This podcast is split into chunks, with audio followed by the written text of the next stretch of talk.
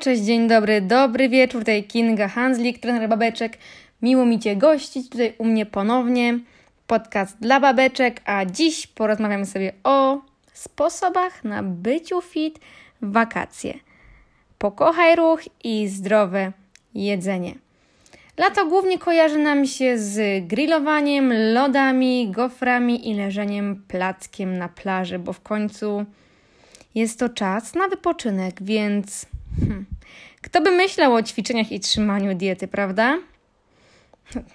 Przepraszam, ale bardzo nie lubię słowa dieta. Każdy ją ma, swoją, a jest mylona od razu z restrykcyjnym odchudzaniem. Jeśli słuchałeś poprzednich podcastów, to właśnie o tym też już Ci mówiłam. No dobra, to jak ogarnąć, by się ogarnąć i być bardziej zmotywowanym? Latem za gorąco, a zimą zaś za zimno. Wiesz, że lato to idealny moment na to, by ruszać się więcej i jeść zdrowiej? Przez to, że zapada zmrok dopiero około 21, 22, mamy dłuższe dnie, co przyczynia się do większej produktywności, mniejszy też obaw do tego, że ktoś cię porwie, no i mamy też więcej chęci. To samo z pogodą. Jest ciepło, ja wiem.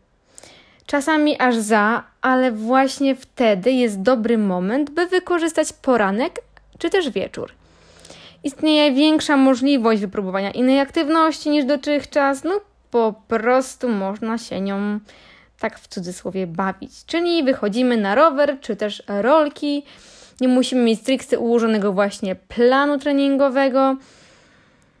Ja tak mam, że na przykład bawię się w duatron, mianowicie po bieganiu, gdy mam oczywiście na to czas, lecę od razu na rower.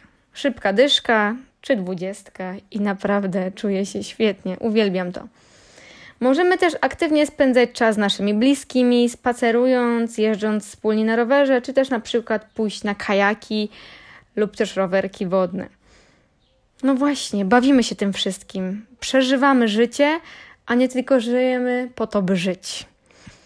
Większość warzyw czy owoców jest też bardzo tania, przez co nie wydajemy fortuny. Poza tym apetyt latem też jest mniejszy. Ponoć. Ja tego nie doświadczam, niestety. Dobra, Kinga, konkrety. Jak zawsze, nie chcę Ci zabierać za dużo czasu, ale chcę, abyś wyniosła coś z tego podcastu. Dlatego teraz tak poprzedstawiam Ci troszeczkę te moje wskazówki, które ułatwią Ci życie i sprawią, że się zachce. Zaczynamy już teraz. Tak, myślę, że już mogę. Mhm. Codziennie ruszaj się więcej. wow, co? Wprowadź do swojego planu dnia więcej ruchu.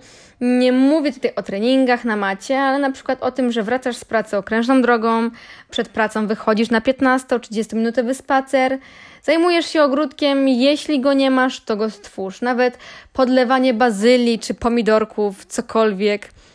No, wierzę, że dasz radę. Spędzaj jak najwięcej czasu na świeżym powietrzu. Naładujesz się pozytywną energią. Słonko i świeże powietrze to taki solar dla nas. Spędzaj aktywnie weekendy. Zaplanuj weekendową wycieczkę sama bądź ze znajomymi. Ustal trasę lub to, co chcesz zobaczyć, nawet w swoim rodzinnym mieście. Pewnie jest wiele do zwiedzenia, czy też możliwości dróg, które chciałabyś zwiedzić.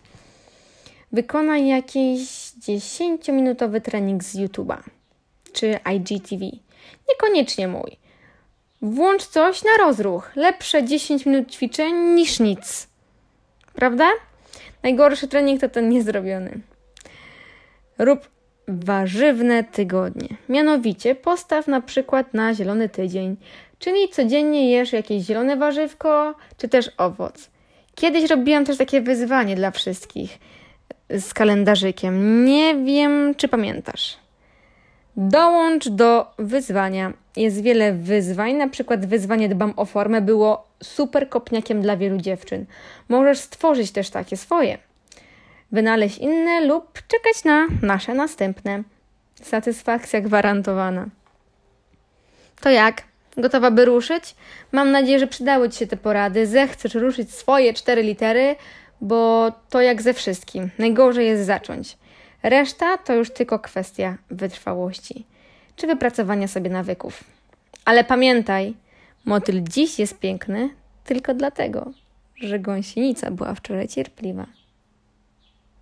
Dziękuję za wysłuchanie podcastu i mam nadzieję, że te wskazówki wprowadzisz sobie w życie i do zobaczenia następnym razem. Usłyszenia.